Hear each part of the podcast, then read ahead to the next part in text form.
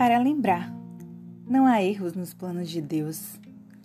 E Ele não nos tira nada que vá nos fazer falta ou que era para ser nosso.